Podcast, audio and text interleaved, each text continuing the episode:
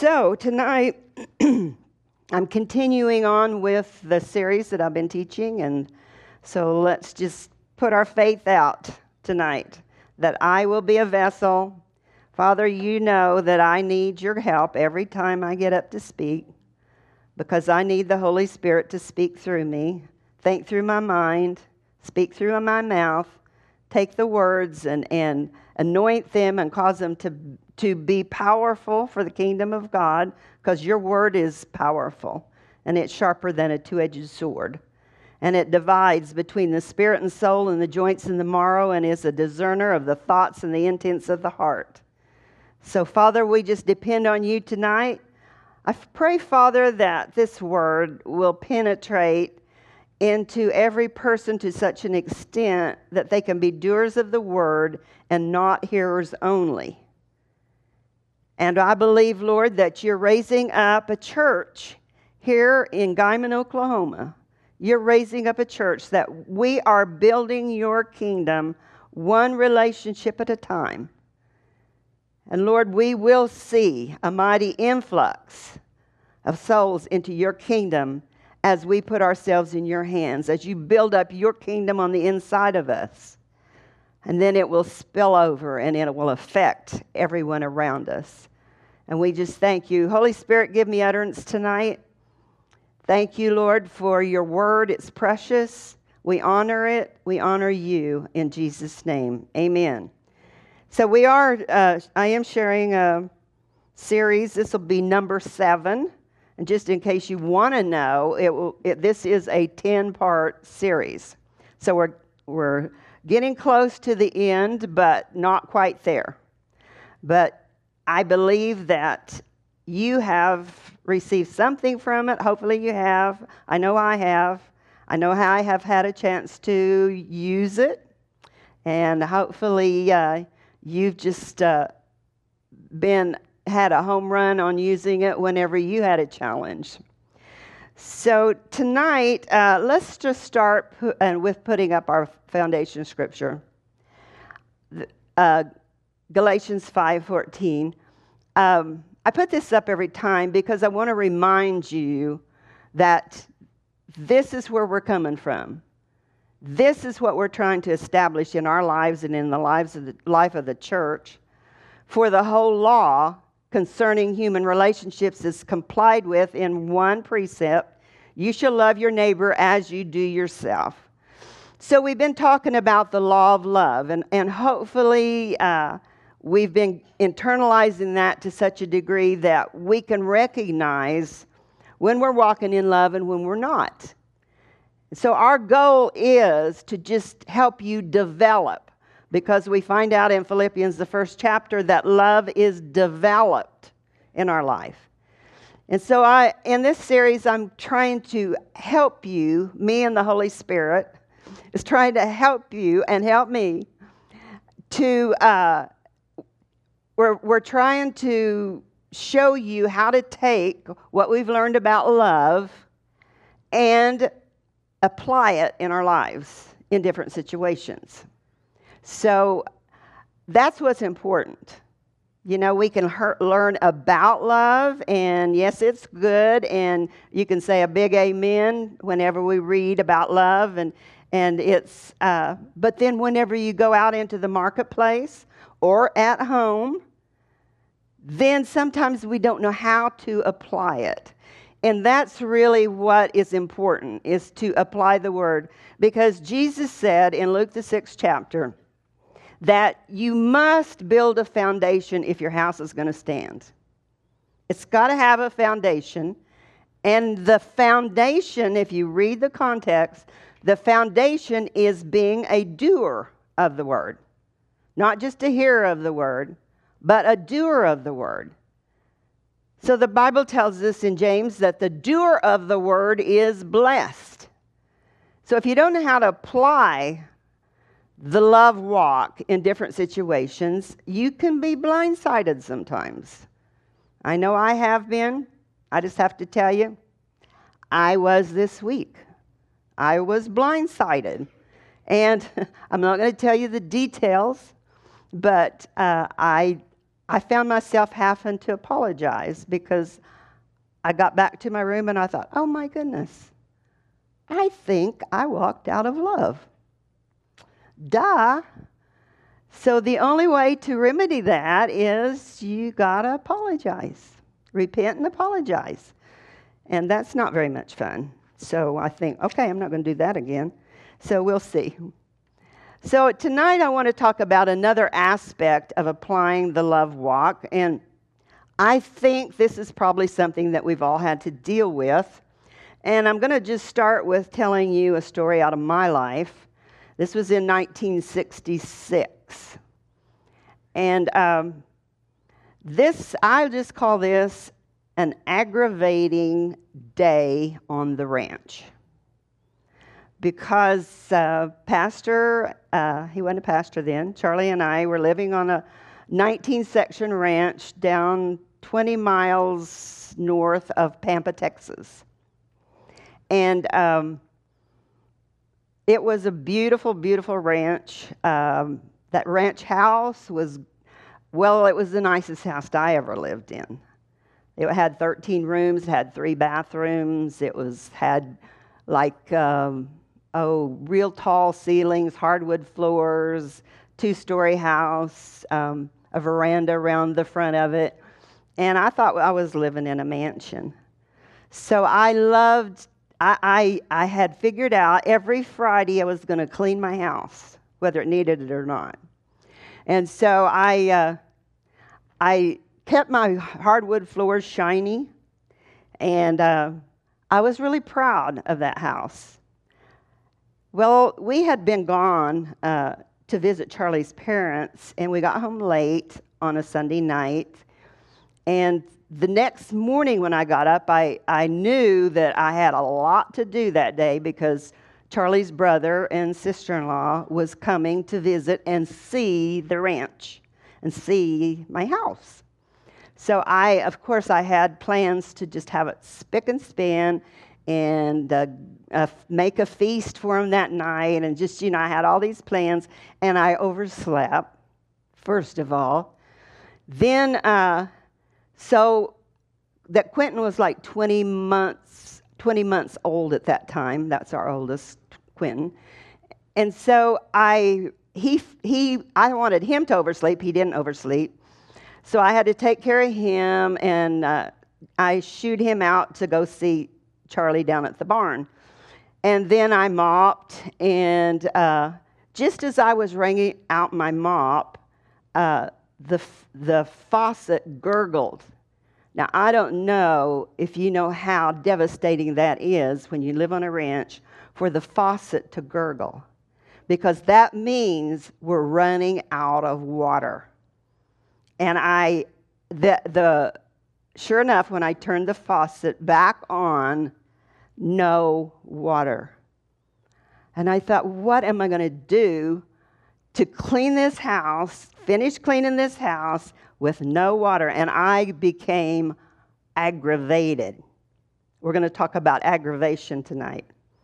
I became very aggravated because I knew that it had to be Charlie's fault because we had a stock tank and then we had the storage tank for the house. And the same uh, water furnished both, but we had to turn it back and forth. So it would either be on the stock tank or it'd be on the storage tank. So if we forgot to turn it over, I say we as though I had anything to do with it, which I didn't. And so, uh, anyway, he had forgotten to turn the water over to the house, the storage tank. And so we were out of water. Until the wind blew, we would have no water. And you know, that day, the wind forgot to blow. So I, about that time, I heard this scream outside, and I recognized it as Quentin. And I rushed outside, and he was out by the trash barrel, and he had cut his leg on a fruit jar, a broken fruit jar and it was bleeding profusely. I had no water to clean it up. So I marched down to the, to the barn, and um, I probably should just blank out the next few minutes. But uh, I don't think I'll tell you except that Charlie, I was very angry, and Charlie was a blunt of my anger. And so he, uh, he offered to take Quentin into town to the doctor and see if it needed to be stitched up and get him a tetanus shot. And then he said he would get me a water truck for some water. So I breathed a sigh of relief and then he left. And so I finished dusting and everything, and I had the living room looking really good. And I had taken a potted plant or an ivy plant off of the coffee table to dust it and had set it over on the television. Then I picked it up to take it back and set on the coffee table, and it slipped out of my hand, and my beautiful floor became covered with dirt and mud, and time was passing quickly. And all of a sudden, I had a moment of insanity. And I screamed out and I said, I can't take it anymore. I'm getting out of here. And I ran out the door. Remember, this is 1966, okay? Just, you know, be gentle with me. But uh, I ran into Charlie when I was running out, and he said, What in the world happened? And I told him about the ivy. And, and I said, I'm getting out of here. And I just ran. I got in the car, drove away. I don't know what he thought I was going to do. I didn't know what I was going to do. But I honestly, I had reached a breaking point at that moment. Well, a little while later, I did come back. And when I got back, Charlie had cleaned up the mess. And so when my brother in law and sister in law came that night, they didn't know the insanity that had gone on that day. But I turned into a basket case, and the truth is, I turned into a basket case often because I didn't know how to handle things. I was easily upset. And I made this, I wrote down this statement. Things, uh, things that are not balanced very well get upset easily. And in those days, I was not very balanced because I felt like everything needed to be perfect and I needed to be in control. And the, the problem is, most of us have a little bit of that on the inside of us. But the truth is, things that are out of your control are out of your control. You cannot control everything in your life. You can't control circumstances, and you can't control people. And so, what happens in those kind of situations when circumstances arise and somebody or something doesn't go the way that you think it needs to go to keep you comfortable and the way you think it needs to go, then we feel like that we have a right to get upset and aggravated. So Jesus didn't think that way. I'll tell you what happens whenever you get aggravated. And actually, just to give you the title of this is Stop Allowing Yourself to Get Aggravated. That's what we're talking about tonight. Gee, what happens when you get aggravated? Your peace is disturbed. You've all experienced it. We've all experienced it. It's no fun when your peace leaves and you get all a lot of turmoil on the inside of you. So in John the 14th chapter, the 27th verse, Jesus addresses this.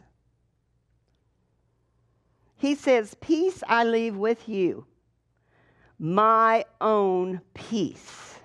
Now, I just want to stop there. Jesus is the Prince of Peace. And I want you to remind you that peace is part of the fruit of the Spirit. love, joy, peace. So, actually, when the Holy Spirit comes into our lives, He expects us to walk in perfect peace. The Bible says you can work, walk in perfect peace if your mind is stayed on Him. So Jesus said, Peace I leave with you, my own peace I now give and bequeath to you. He gave it to us. So we have it. And it's not as the world gives, do I give to you. Do not let your heart be troubled, neither let them be afraid. He's talking about all of our hearts. He says, Do not let your hearts be troubled, neither let them be afraid. Then listen to this stop allowing yourself to be agitated and disturbed, and do not permit yourself to be fearful, intimidated, and cowardly and unsettled. Now, I want to go back to just roll it back. So he, he uses these terms do not let, uh, stop allowing, and do not permit. So, whose responsibility is it for us to maintain our peace? Ours. We can, we can make a choice in any situation whether we're going to maintain peace or get aggravated. And Jesus said, you know, this is an open book test. He said, choose peace. Quit allowing. Don't allow yourself to get aggravated. Can you go through life and not be ever aggravated? Well, I think there is a place where you can. Now, I can't say that I have arrived, but I can say that I am not the same insane person that I was back on the ranch in 1966. There is, it is important, no matter what happens in your life, that you maintain your peace. You got to get it first and then maintain it. I was uh, listening to uh, somebody interview Nancy Dufresne, and I don't know if you know who she is. A lot of you do, some of you don't. Her husband, Ed Dufresne, came here to Victory Center many years ago. Uh, that was even that was before he married Nancy, and um, Nancy is on Victory Channel, and I, I love to listen to her. So I was real intrigued with that interview. And they asked her, and in, um, see, I think it was 2013, if I may be wrong on that. I didn't write that down. But in 2013, her husband, Ed, uh, she and her husband had started a church, and uh, they were pastoring the church. In uh, 2013, I believe, um, I don't even know who he was flying with, but there was an airplane crash, and he was killed in the airplane crash. So they asked her this question When you got the word that Ed had been killed in a plane crash, what did you do? She said, When I heard that, she said, I made a decision. I had been living in peace for many years, and I decided that I would not let that disturb my peace. Now, you know, truly, it probably doesn't get any worse than that. But God has exalted her. But she was a doer of the word and decided. She had every reason in the world to get upset, angry, whatever else goes with that. But she chose not to. So you can choose not to get aggravated. Now, the best time to choose that is beforehand make a decision beforehand that you're not going to get aggravated. We see in uh, Mark the, let's look at uh, Mark the fourth chapter. I was going to read you a definition of aggravation, but you know what? We all know what it is. Is there anybody here that's never been aggravated in your life? okay, then you know what it's like. Some, uh, you know, it's we have all gotten aggravated. The the sad part is when we stay aggravated, um, but it's better not to get aggravated because peace, living in peace, is priceless. In Mark, the 14th chapter, oh, excuse me, fourth chapter, um, this is just the account of when they got into the boat, Jesus and the disciples, and they were going to go to the other side. They'd had a full day of ministry, and they got in the boat, and um, they started out, and all of a sudden there was a tumultuous wind that came, and um, in verse 37, it was a furious storm of wind of hurricane proportions arose, and the wind waves kept beating into the boat so that it was already become filled, becoming filled. Now, to me, that was panic, would be panic time. I mean, I don't know how to swim, and of course they did, evidently. But uh, Jesus himself, in the middle of the storm, was asleep. During the storm of hurricane proportions, he was asleep on the leather cushion, and they woke him and said to him, Master, do you not care that we are perishing? And I don't, you know, I, I, I would have liked to seen Jesus' face when he woke up. But I'm sure he was shaking his head. He arose and he rebuked the wind and said to the sea, Hush now, be muzzled. And the wind ceased, and there was a great calm, a perfect peacefulness. And then he rebuked the disciples. He said to them, Why are you so timid and fearful? How is it that you have no faith, no firmly relying trust? And they were filled with great awe. I'm just going to stop there. What Jesus addressed in that moment was what he would address us when a storm comes our way and we get all agitated, aggravated, fearful. He would say to us, You have an issue with faith and trust. Now, faith and trust are not the same thing. They, they are twins, but faith, when you have faith, you have faith in the promises and the Word of God. When you have trust, you trust in the character of God. You trust that God is a good God and He means what He says and He's true to His Word.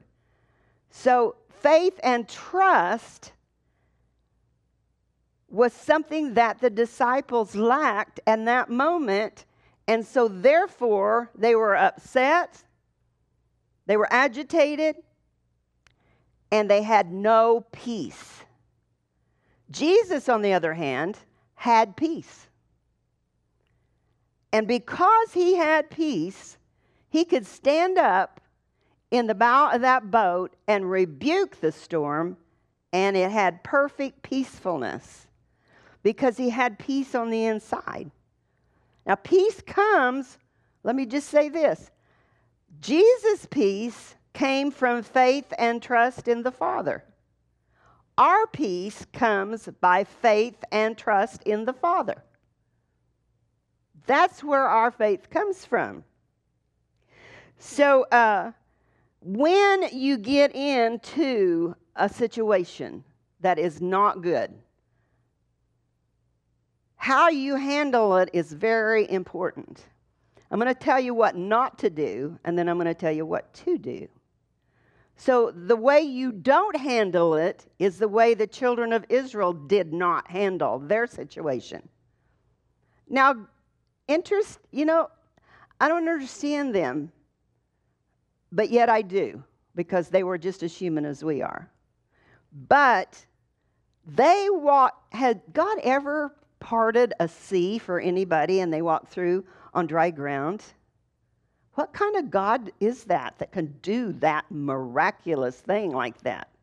And they had all walked through, and then they got out in the wilderness, and you know what they started doing? Murmuring and complaining.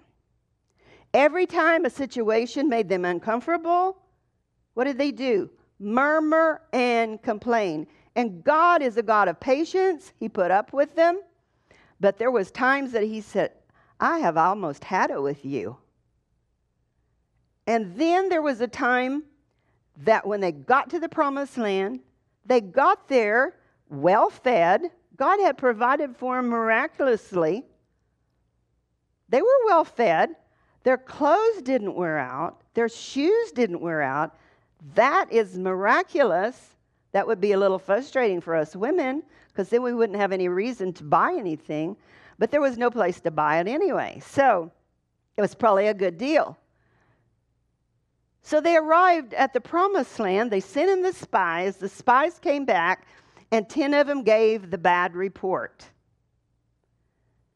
Two of them said, We can do this. Let's just go right on in. They had, Joshua and Caleb had no problem with faith and trust. But the rest of them did. The whole congregation did.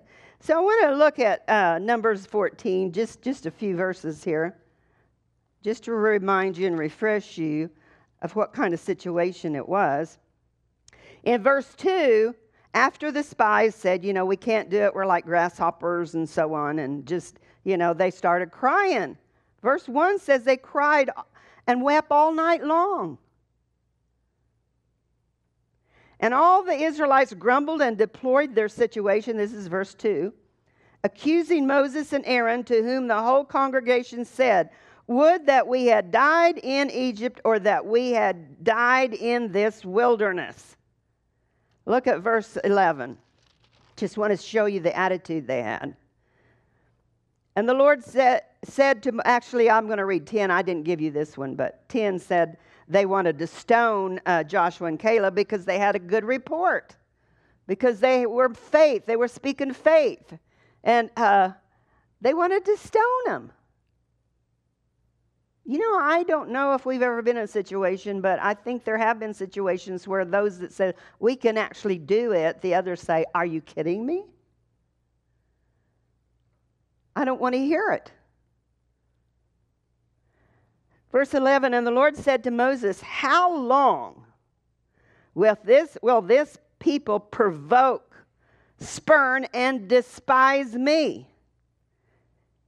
See, God takes it personal when we don't trust Him, especially when He had given them a promise. I'm giving you a whole land, a promised land. And he, he gave him all kinds of promises about that land. And so they're, they're actually slapping God in the face. How long will it be before you believe me, trusting in, relying on, clinging to me for all the signs which I've performed among you? And then verse 27 God's still speaking. How long will, the, will this evil congregation murmur against me? Have you ever murmured uh, because of your situation?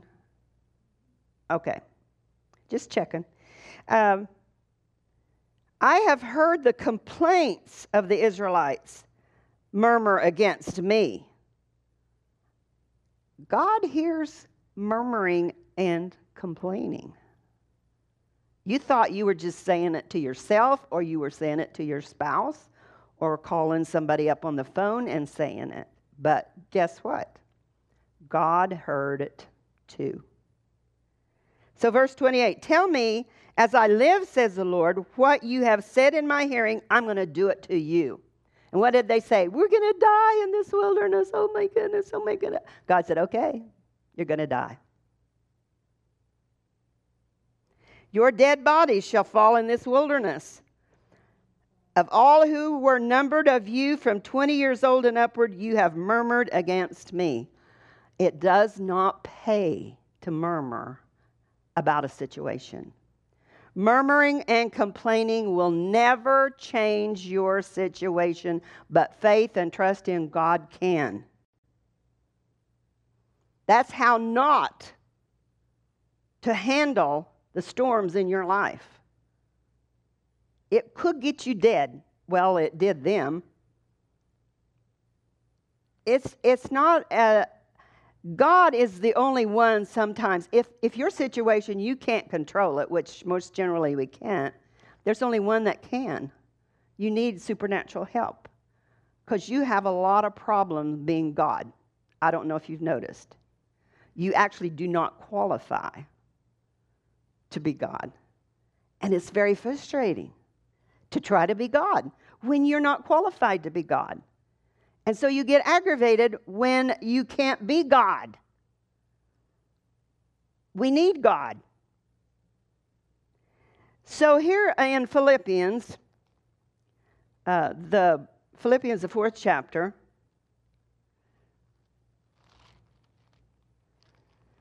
so here we have Paul. Now he uh, he has been in many bad situations. And um, he, he actually says in this, what we're going ready to lead, read, he said, I have a secret. So I want to start with uh, verse 11, Ch- uh, chapter 4, verse 11 of Philippians. Not that I'm implying that I was any, in any personal want for I have learned how to be content, satisfied to the point where I'm not disturbed or disquieted in whatever state I'm in. See, that's where we want to be. No matter what state you're in.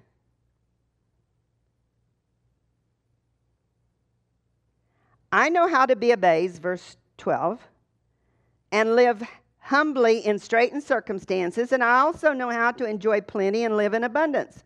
He says, I have learned in any and all situa- circumstances the secret of facing every situation, whether well fed or going hungry, having a sufficiency to spare or going without or being in want. I have strength for all things in Christ who empowers me. I am ready. See, he's ready for anything. Why? Because he has the secret. I'm ready for anything and equal to anything through him who infuses in inner strength into me. That is, I am self sufficient in Christ's sufficiency. So he says he has a secret. So we need to find out what that secret is. Well, he tells us in this, uh, in this chapter what the secret is. So we'll start with verse 4. He says, Rejoice in the Lord always. Delight and gladden yourself in him. Again, I say rejoice. Now, why would you need to gladden yourself? Because you probably aren't glad. At the time you're having a problem, you're probably not as glad as you need to be. And so you start with rejoicing in the Lord. It doesn't say rejoice in your situation. Thank God for your situation. Hallelujah. I'm just so thankful that I'm, you know, that I don't have money to pay my bills. That is not what he's talking about. He says, rejoice what? Rejoice in the Lord. Why can you rejoice in the Lord? Well, we'll find out. Uh, I'm going to drop down to uh, verse 6. Do not fret or have any anxiety about anything, but in every circumstance and in everything, by prayer and petition, definite requests with thanksgiving, continue to make your wants known to God. So he's just telling us his secret. See, he starts by rejoicing because he knows that if you have faith and trust in God, you're going to have a reason to rejoice when it's all over. So you start out, you pray, you you refuse to be anxious, what Jesus said in Mark 4, don't let yourself, don't fret or have any anxiety, but in every circumstance, prayer, petitions, thanksgiving. You pray,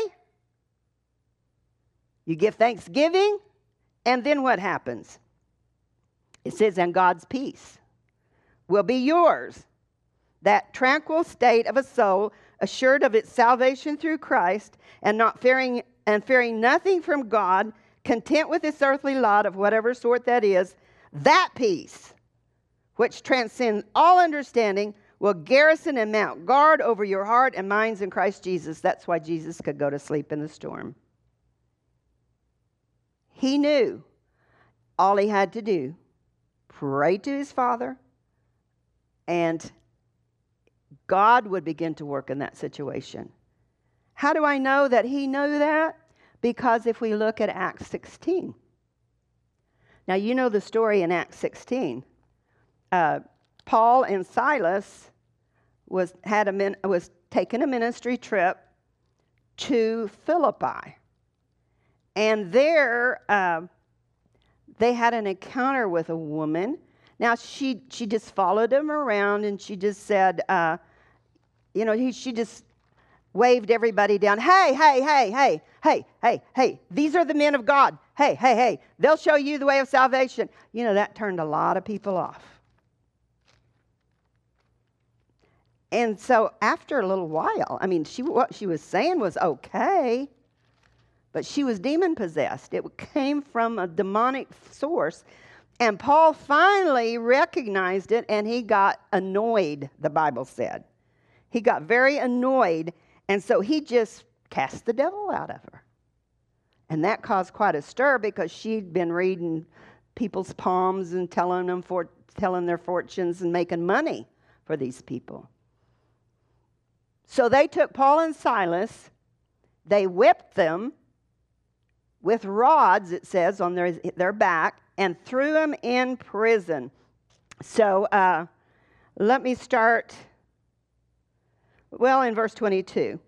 The crowd also joined in the attack upon them, and the rulers tore the clothes off of them and commanded that they be beaten with rods. And when they had struck them with many blows, they threw them into the prison charging the jailer to keep him safely. And he had received so strict a charge to put them in the inner prison, the dungeon, and fasten their feet in stocks. So here they were. They're doing the work of God. They had not done anything wrong. They'd just been obeying God, Jesus' command cast out demons. When you see one, cast them out.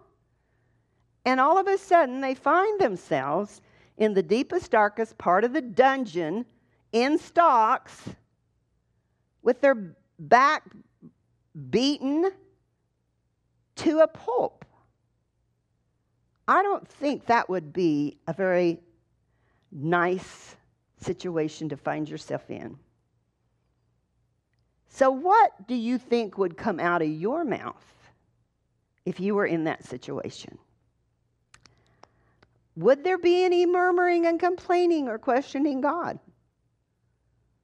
God, I thought you told me to come here and look at what happened. Oh my goodness. I can't believe you'd let this happen to us. Not one word of murmuring or complaining came out of their mouth. It says, uh, verse 25, it, be, it got to be midnight. Now, that's a tough time in the life of a person when they're going through a hard time. Midnight is really tough. So, what did they do? Paul and Silas, what did they do? Prayed and sang hymns, and the other prisoners were listening to them. What are they doing? Exactly what Paul tells us in Philippians. He, they begin to rejoice. Hallelujah. They begin to sing. They prayed first. That's what he said to do. You pray, then you give thanksgiving, and then peace will come. Right in the middle of their peace, the prison started to shake. And their chains fell off. Their stocks, however, they came loose. They were free. You know what? Freedom in the midst of a storm is great. You can be captive. You can stay captive to the murmuring and complaining and the circumstances, or you can do what Paul said to do rejoice, pray, rejoice, and then peace. Pray, rejoice, and peace. And you know the rest of the story. How, as a result of that, the jailer got saved, the whole, his whole household got saved. They, the jailer fed him a good meal, and they got out of jail the next day. I think I would like that kind of results. But that's, see, Paul knew.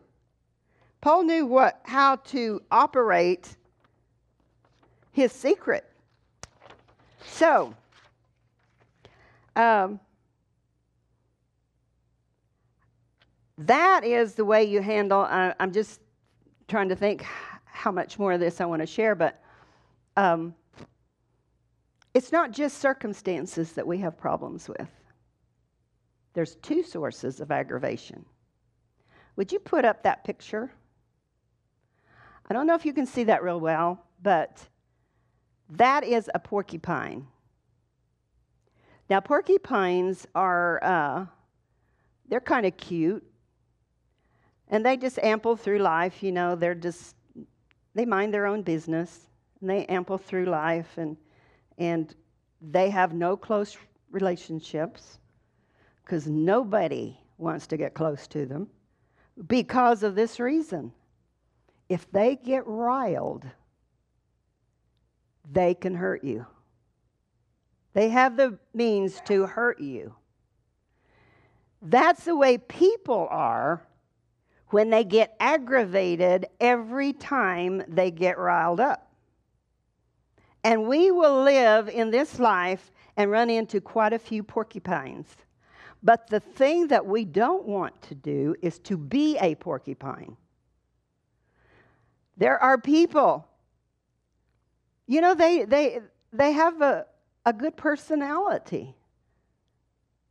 But I mean, if they get in a tight situation, or if you say something wrong to them, or don't do something that you, they want you to do, the porcupine quills go everywhere. And if you're close to them, you can get hurt. So there's two sources of aggravation that you can get involved in, and that is circumstances, and we talk quite a bit about circumstances, but people. People. Are we going to be a porcupine? That's the question. Now, the problem with a porcupine person is this they are short on patience. Don't you love that word? If you will read 1 Corinthians 13 and the des- description of love, what's the very first thing it says that love is? Love is patient and kind. Now, porcupine people are not patient, they are impatient. And so um, I want to give you a definition of patience. Uh, I have this written down before I give you the, the definition. I just want to read this. The kind of aggravation that arises as a result is the, as a result of imperfections, inconsistencies, or immaturity in, in individuals. See, that's what we're facing in our life. The sad part about it is you can hardly find a perfect person unless you look in the mirror. At least some people think. But honestly, you're going to run into inconsistencies, imperfections, and immaturity in individuals everywhere you go because there is not a perfect person. And so, what you have to have to not be a porcupine is patience with imperfections in people, immaturities, inconsistencies. So here's the meaning of the word patient it means long suffering or forbearance. So the definition of long suffering is this enduring the injuries of offense for a long time without complaining This includes forbearance towards the faults and the infirmities of others, all the while possessing a quiet, tolerant fortitude under distress or annoyance. And forbearance means this refraining from claiming or enforcing a right and abstaining from retaliation and ret- retribution. That sounds like a big job. But that's what patience is it's not claiming your rights, not demanding your rights. And that's what we've been kind of studying this whole series. It, whenever we love somebody, we don't put demands on other people to be perfect. Are you going to get aggravated? Back uh, when I started having children, this was a long, long time ago. And uh, I discovered something. You see, I was raised in a home, and I dearly loved my mother, but she was a very impatient person. And I found out how hurtful impatience is. Impatience has a tone of voice about it that says, uh, I don't love you. In fact, I can't hardly stand you. That's just kind of the way it comes across. It's very hurtful. And I was very hurt uh, in that kind of a situation. So when I started having children, I thought, uh, I thought, you know, I, I thought I was patient, but I mean, when the kids started being kids, I realized that the same impatience that my mother had, I had inherited. And I didn't like it. I despised it in myself. And I, I know I'd heard people say, don't pray for patience. Uh, so I didn't pray for patience. Actually, I did. I said, Lord, I really want to be patient. And the Lord began to talk to me about patience. And he informed me that patience is a fruit of the Spirit. It's, it's uh, one of the, you know, long suffering. It's in the Galatians 5 22 and 23. And so he said this to me it's a fruit of the Spirit, and you have it on the inside of you. And just like love, it can be released at any time that you want it to. And I, I was going to bring my faucet and I forgot.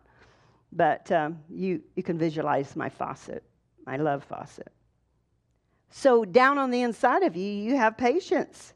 You can turn it on or you can leave it off. Your default, because our default is selfishness, our default is always impatience. So you have to turn on your patience. So I thought, okay, well, if it's the fruit of the Spirit, how, what do I need to do? And I just decided this, okay, since I know I have it on the inside of me, I'm going to pretend like I'm, fa- I'm patient. So every time I would feel impatience start to rise up, I'd pretend like I was patient. I would, uh, I would grit my teeth and I would just not say what I wanted to say in the way that I wanted to say it. And I would just force myself to be patient. And I did that for a little while. And one day I realized, you know what? I don't feel impatient anymore. I feel patient. And that became a lifestyle for me. So my kids almost had to live with a porcupine. But I don't think they would say that they had to because I did learn patience and it made a difference. You can learn patience as well. Uh, it's just releasing it. And actually, Colossians tells us how to do it.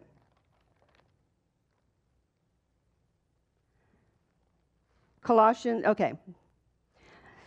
So Paul writes to the Colossians and he says, Clothe yourself, therefore, as God's own chosen ones, his, his own picked representatives who are purified and holy and well beloved by God Himself by putting on behavior marked by tender-hearted pity and mercy, kind feeling, a lowly opinion of yourself, gentle ways, and patience, which is tireless and long suffering, is tireless and long suffering, and has the power to endure whatever comes with good temper. Be gentle and forbearing with one another. And then, if anyone has a difference, a grievance, or complaint against one another, readily pardoning each other, even as the Lord has freely forgiven you, so much you also forgive. We talked about that on Sunday. So go back to that first verse that we. Uh, so clothe yourself, put it on, put on patience. Don't go around naked with impatience. Put on patience. Clothe yourself with it. It is a choice. And then, whenever you clothe yourself with patience and quit getting aggravated at anything that gives you a hiccup in life or a bump along your road, then this is what's going to happen. Would you put up the um, Philippians 4 11 through 13 in the TPT? This is Paul say, talking. We've already read this in the Amplified. But I'm telling you this because I'm in, I'm not telling you this because I'm in need, for I have learned to be satisfied in any circumstances.